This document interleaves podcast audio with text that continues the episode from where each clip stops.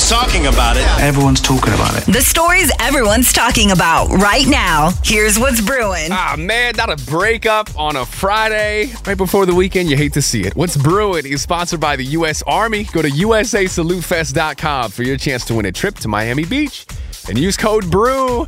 Glen Powell and Gigi Paris have officially called it quits. This is after some like drama the past week after she unfollowed his co star Sydney Sweeney on Instagram. And fans have been saying they look a little too close to each other, and they really do. And this is an intense rom com we're hearing. Like, there's a lot of, it's going to be rated R, is what we'll be saying.